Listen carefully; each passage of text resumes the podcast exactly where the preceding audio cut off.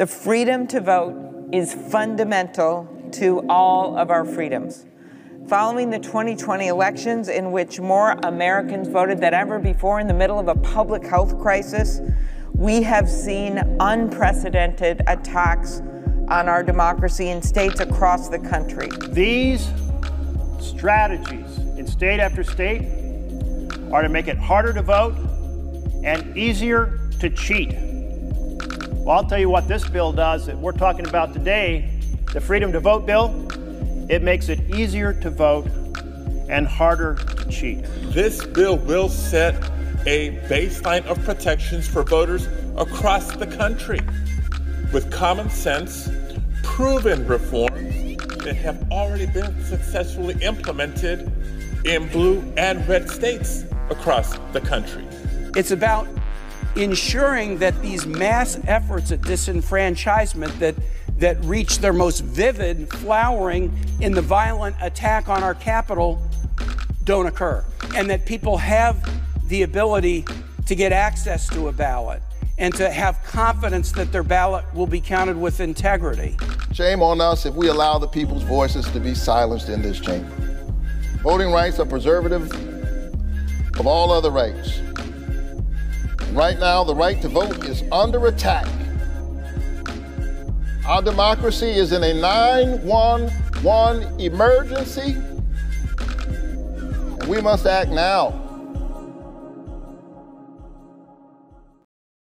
The far right is currently attempting to rewrite history. They don't want people to remember the insurrection for what it was an attempt to overthrow our democratically elected government and replace it with a dictatorship. They lie to confuse the public and to spread division. We must resist their efforts to rewrite history, to undermine democracy. It's important that we all remember what happened and remember it accurately.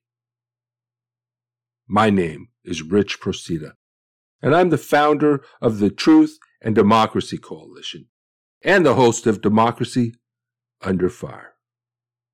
On Saturday, November 6th, I will be leading a study of Bob Woodward and Robert Costa's book, Peril, about the insurrection. Join us as we fight for democracy by telling the truth. We will summarize the book and then have an open discussion. To register, go to tinyurl.com slash Peril Book Study. Welcome to Bible Study for Progressives, a show where moderates, liberals, and leftists of all faiths and ideologies come together to discuss scripture, spirituality, and politics. We engage scripture in its historical context, plumb its depths for wisdom and guidance, and apply its lessons to current events and social issues. Whether you're a liberal evangelical, a New Age spiritualist, a social justice activist, or a postmodern theologian, there's something in this show for you. Come, be energized in spirit and mind to understand the Word and what it means to be a spiritual person in today's world. So, so the question, of course, has to be asked why did Christians stop sacrificing? And why do scholars think Christians stopped sacrificing? Well, one was the biggest reason was when the temple was destroyed in 70, in the year 70 CE, they could no longer sacrifice. And this was all Jews, not just Christians, not just followers of Jesus. All Jews could no longer sacrifice. And they had to come up with alternative um, explanations as to how they could live and how they could be faithful to God and to their traditions and everything. So you have Yohanan ben Zakkai, a major rabbi in the post 70 period, who talks about your good deeds uh, as sacrifices instead of you know actual sacrifices in a temple. And that may be where we get some of the uh, stuff in the New Testament, which perhaps seems to be anti-sacrificial. It may just be because the temple was was gone, and Christian writers, like other Jewish writers, were having to talk about it and figure out like how do we then proceed. Also, it's not clear that Gentile Christians and as the and the movement from early on brings in Gentiles, it's not clear that Gentile followers of Jesus were required to were, were to, to make sacrifices at the Jerusalem temple. In fact, Acts 21, in that same passage where Paul agrees to make those sacrifices to prove his loyalty to Israelite law, in that same passage, they mention that Gentiles are not required to do sacrifice. And what it says is they merely ha- should abstain from, from what has been sacrificed to idols, and from blood, and from what is strangled, and from fornication. If they do that, they're good. But notice the first thing they have to abstain from what has been sacrificed to idols. And this is important. I'll come back to it because basically what, what they're being told in a, in a sense is don't participate in pagan sacrifice. Now you may think that's a given, but actually because sacrifice was so embedded in the ancient world, and I'll talk about this a little bit more later, you had to kind of spell that out because sacrifice was everywhere. Sacrificial meat uh, was everywhere. And it would have been actually pretty hard uh, not to participate in pagan sacrifice in some way or another. In fact, when Paul talks about it, now this is uh, in you know what I just uh, talked about here, the Acts 21 passage is in Acts. But when in Paul's actual writings, when Paul talks about it in his writings, he's actually a little bit equivocal about it. He says, yeah, don't eat meat sacrificed to idols so as not to make your weaker brother or sister stumble but for your own conscience, yeah, it's no big deal. Yeah, it's, you know, so in and of itself, it's not a bad thing. It's just, you know, don't make someone else stumble. Uh, and this has to do with how pervasive sacrifice was in the ancient world. And we'll come back to that because that's an important point. Uh, but getting back to the main point uh, of this section that I want to get back to is the reason Christians stopped sacrificing. One was the destruction of the temple in 70.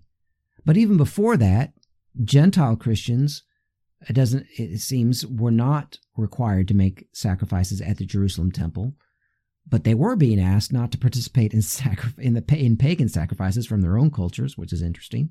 And some uh, authors have said, you know, distance from like a lot of Christians weren't Jewish or Gentile Christians just weren't close to Jerusalem, so they couldn't make the sacrifices. Of course, that was true of Jews in the diaspora as well, but maybe that contributed to Christians no longer making the sacrifice. So, anyway, that's why kind of how scholars look at how Christians sacrificing at the Jerusalem temple came to an end. So, now you might say, well, what about the texts that speak of Jesus replacing animal sacrifice? So, this is coming back to that penal substitutionary uh, view of atonement. Well, as I said, most scholars don't think that that's actually there in scripture, or they, or they wrestle with it in different ways. Kind of where I've seen a scholarship going on this in terms of Paul's writings is that Paul never actually said, don't sacrifice at the temple. And so his writing about Jesus being our sacrifice seems to be metaphor. It's because Paul did not say, don't sacrifice at the temple. If you go back and look at it, you know, that's true. He, he didn't say that. Now, my view is that he didn't want people to sacrifice at the temple if they could avoid it. And that it is metaphor when he talks about Jesus being our sacrifice, but I'll come back to that. So I, I agree with part of that, but not the whole thing that where some scholars are, are saying that Paul was probably okay with sacrifice at the temple. So all so any then though so then any talk about Jesus as our sacrifice pre 70 they would say is metaphorical. Metaphorical. Post 70, then it's more answering the question of what what do we do now that the temple's gone? Well, now Jesus is our sacrifice. So if it's post 70, scholars might look at it that way. That it's it's an answer to the question, what do we do now that the temple's gone? Now, the book of Hebrews presents a, a, a, problem. That's where a lot of the substitutionary language comes in, and I can't. That would that would be a, a, several episodes if we were to talk about Hebrews. The Hebrews scholars are divided on whether it's post seventy or pre seventy. So then, how you look at it, like, is it is it just metaphor? Does you know, or is it? One scholar I was reading recently said that it's post seventy and it's the first time somebody starts talking about Jesus replacing animal sacrifice. So that scholar, I guess, would see something like penal substitutionary atonement already there in the late first century uh, after the destruction of the temple. Maybe not strictly penal substitutionary atonement the way it arose in the West about four or five hundred years ago, but the the at least the groundwork for that in, in some way. I wasn't quite clear on on on how he did that, and it was only a part of his paper, so his uh, PhD dissertation. So, and I'm going to quote that scholar later on in this episode. Yeah, so Hebrews could could be an issue, but that's kind of how how scholars are dealing with that. Okay, so now I want to talk about my position and the first thing I want to talk about is how I look at how I uh, address the whole issue of Jesus being a replacement for animal sacrifice. Because I don't believe that that's literally what the biblical writers are, are saying either. I don't think penal substitutionary atonement is uh, what the Bible teaches. I because it, it may make sense of certain texts, especially Hebrews, and then a few short passages in Paul. And then there's like these little one, a few one liners in the Gospels that might indicate substitutionary atonement. So it makes sense of those texts. And if that's what's in your head when you read it, then that's what you think it is that, you know, the Bible's teaching literal penal substitutionary atonement. But then there's a lot of the rest of the Bible that doesn't make sense. A lot of the rest of the New Testament that doesn't make sense. All the, the participatory language, then it's like you, or, or, you, or you, you sort of bifurcate the gospel, the, the New Testament message. I mean, so, and I don't have time to, to drill down into this, but the main thrust teaching of the New Testament and of the Gospels, I believe, is participatory. And if you want to talk about in terms of atonement, I don't really use that word because I think that's something that's just risen within religious Christianity. But if you want to talk about atonement, then it's uh, what the New Testament teaches is participatory atonement. Jesus says, Follow me. Take up the cross and follow me. We are to be crucified with Christ we are to become sacrifices with Christ. So it's not substitutionary that he is sacrificed instead of us. That's substitutionary. He is sacrificed instead of us. It's participatory. We follow him in the way of the cross. We become sacrifices with him. That's, and that makes sense of a lot more of the gospel and of the New Testament than substitutionary. So the few places where it, it sounds substitutionary, I think those are metaphor. Those are ways of talking, but that are not literal. The ways of talking about what Jesus did that are not literal. And I think the best way to understand this is the way people might understand the sacrifices of soldiers dying in battle. Soldiers are fighting an enemy, but they're not taking the punishment for our sins. I mean, if you you think war is an evil, then maybe maybe so, but that's not the way most people will look at it, right? Uh, in in normal conventional thinking, a soldier that is fighting on our behalf sacrifices for us is a sacrifice for us, but not a punishment for our sins.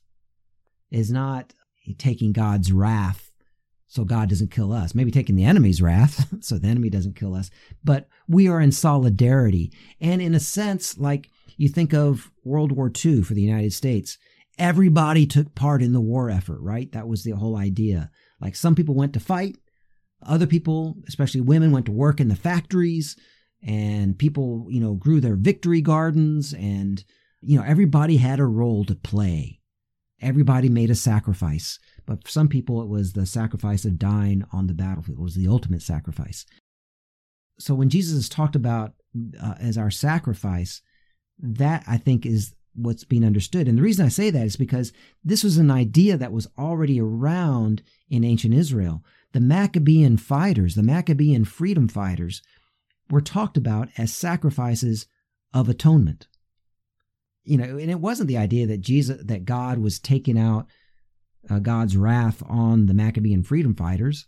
It was that when they went out there and they made the ultimate sacrifice, that their righteous deed uh, made atonement for their people some way. But it was a way of thinking out somebody is fighting the enemy for you, that you're in solidarity with, that you might even follow them into battle, depending on who you are. That person that, that you talk about that person in terms of sacrifice. So, um, without getting further into it, that's how I understand the substitutionary language, the sacrificial language in the New Testament. It's the sacrifice of someone fighting for us and that we're in solidarity with, and it actually calls us to follow him into battle. So, but that, but that uh, brings up the whole thing about in in ancient Israel, there was already this idea developing um, that sacrifices aren't necessarily needed. So, like the, the Maccabean freedom fighters were uh, sacrifices. And there was this idea that our good deeds are our sacrifices. And that's why Yohanan ben Zakkai, the post 70 rabbi, could say that so easily after the temple was destroyed, because that idea was already there in, in Israel. And in fact, there was already, I think, abolitionist talk about sacrifices.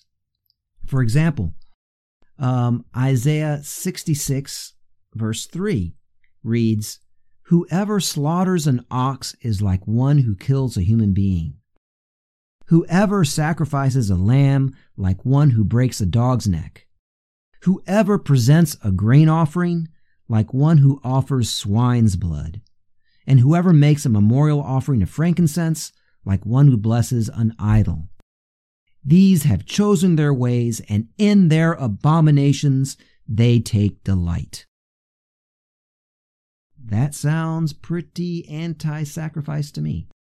That's not just protesting or objecting to the way sacrifice is done, it's opposing sacrifice itself.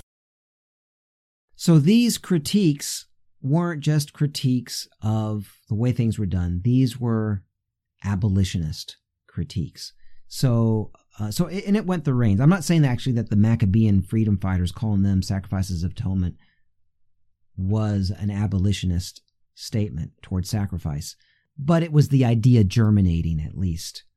So I think you had different voices saying different things, but that the idea that we don't really need sacrifices was there, and there were critiques of the priests, and there were you know critiques of the temple and the of the corruption and I think it got to the point of being abolitionist. Like, like, you know, this is such a power problem that we just don't need it. All right. So my argument with a lot of scholars who believe that the early Christians, uh, the early followers of Jesus, were completely okay with sacrifice and the priesthood and the temple, the whole temple establishment. They had no beef with them because they were part of their tradition. My my first objection to that is that I don't think those scholars are taking seriously the the radical egalitarian teaching of the gospel. In fact, I don't think a lot of them see it. In the gospels, and you see this clearly in Matthew, Jesus is proposing is championing a new radically egalitarian social order. He says the first will be last and the last will be first. This, we talk about this as the great reversal, but it wasn't a literal reversal. This is hyperbolic talk to talk about, to describe the leveling of society. The first will be last, and the last will be first. Uh, the greatest will be everyone's servant. So, idea that nobody arrogates themselves to p- positions of power over others. If you want to be great, you got to be everybody's servant. The outcasts are brought to the center and given the greatest honor. This was the gospel vision. This was the New Testament vision. This radically egalitarian teaching.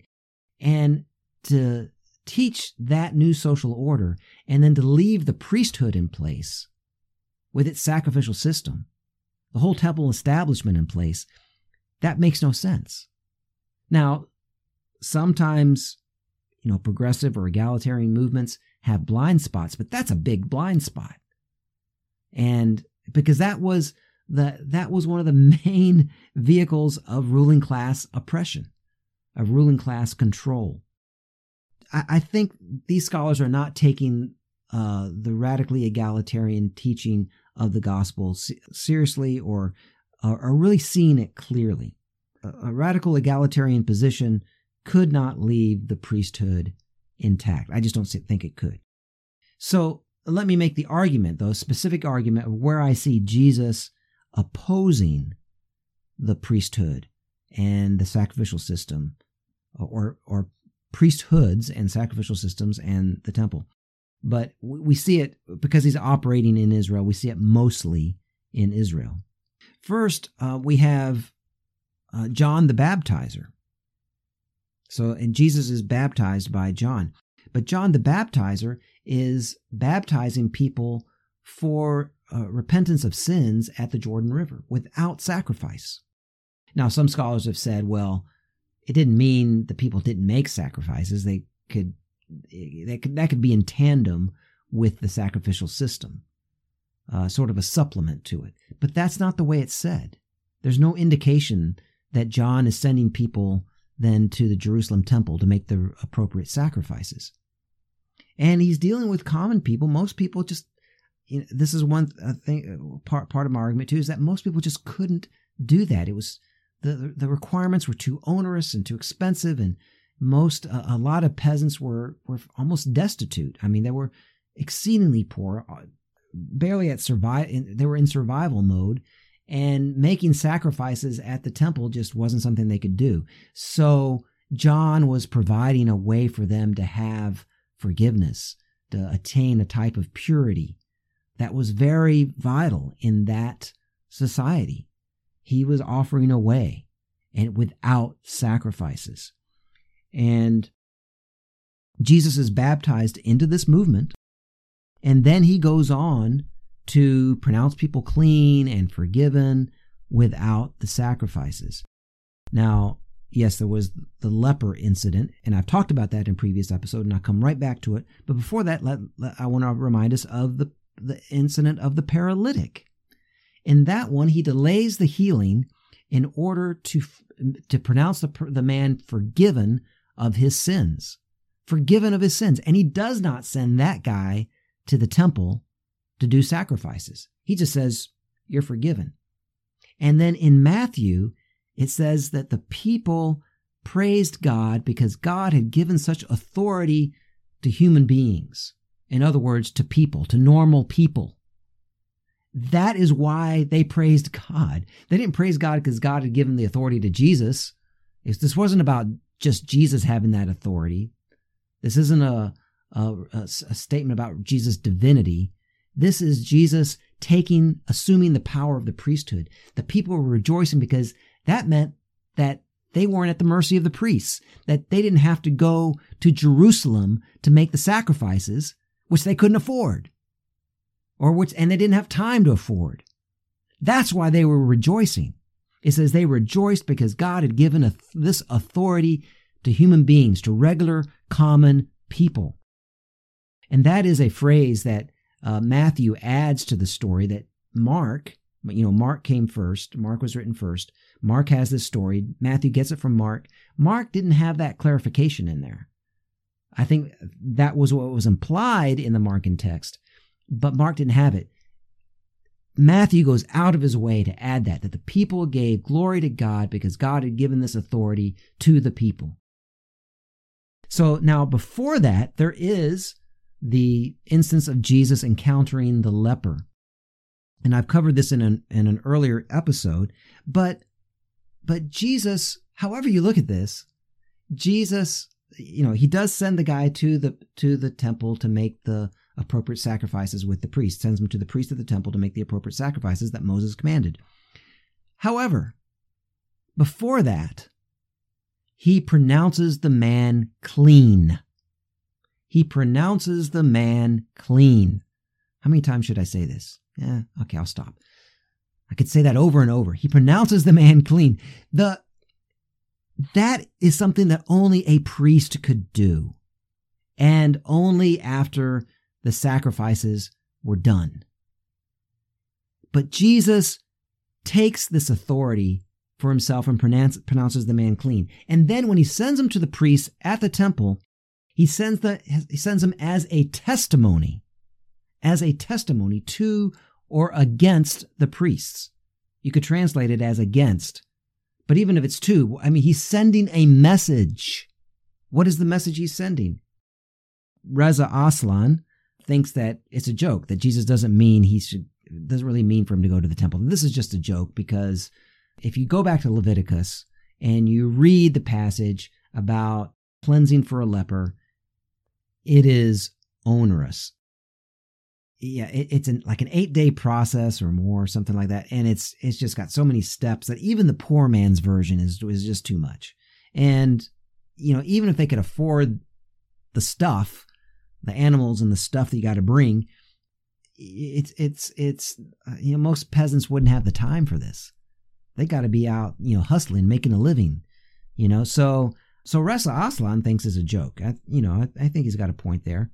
Uh, Myers thinks that um, there was no actual healing that took place, you know, and because and and he's got a good point here because what gets translated leprosy is probably almost certainly, in fact, not what we call leprosy today, the, which is a debilitating disease. It was probably just referring to any skin rash or condition like eczema or something like that that made a person unclean and therefore you know marginalized in society. And jesus is just saying no you're clean. They shouldn't say you're not clean. You're clean. He's basically saying don't marginalize this person. And then he sends them to the priest saying tell the priest you have a right to those sacrifices they need to give you the, you know, because normally the priest would have to look at your skin and say, is, is the condition gone? If it's gone, then they let you make the sacrifices. He's saying, no. You go and you tell them that you are allowed, that I said you're clean. and like they're going to, you know, recognize the authority of Jesus. Maybe that's the joke. I don't know. But uh, he's, cha- he's, he's, the, the testimony is a challenge.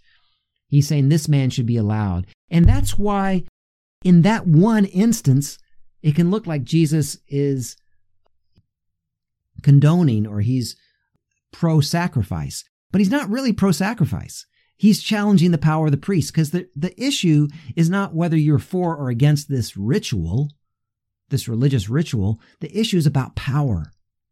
And in that case, he's challenging the power of the priests. But after that, he never does that again. He never tells anyone else to go to the temple and, and offer the sacrifices. In fact, in the very next chapter, he heals somebody, he, he pronounces someone forgiven, and he doesn't send them send the guy to the temple. And the people praise God because God has given such authority to people, to regular people. So, aside from that, we have Jesus twice quoting Hosea, who says, I desire mercy, not sacrifice. Twice he quotes that. And then toward the very end of the story, one of the last things Jesus does is he goes into the temple and disrupts the whole sacrificial system. He's not chasing out the money changers because the money changers just aren't supposed to be there according to the law, because they are. If you look, uh, I think it's in Deuteronomy, don't remember the actual text, but in Deuteronomy, they're supposed to be there he chases them out because he's just done with sacrifice.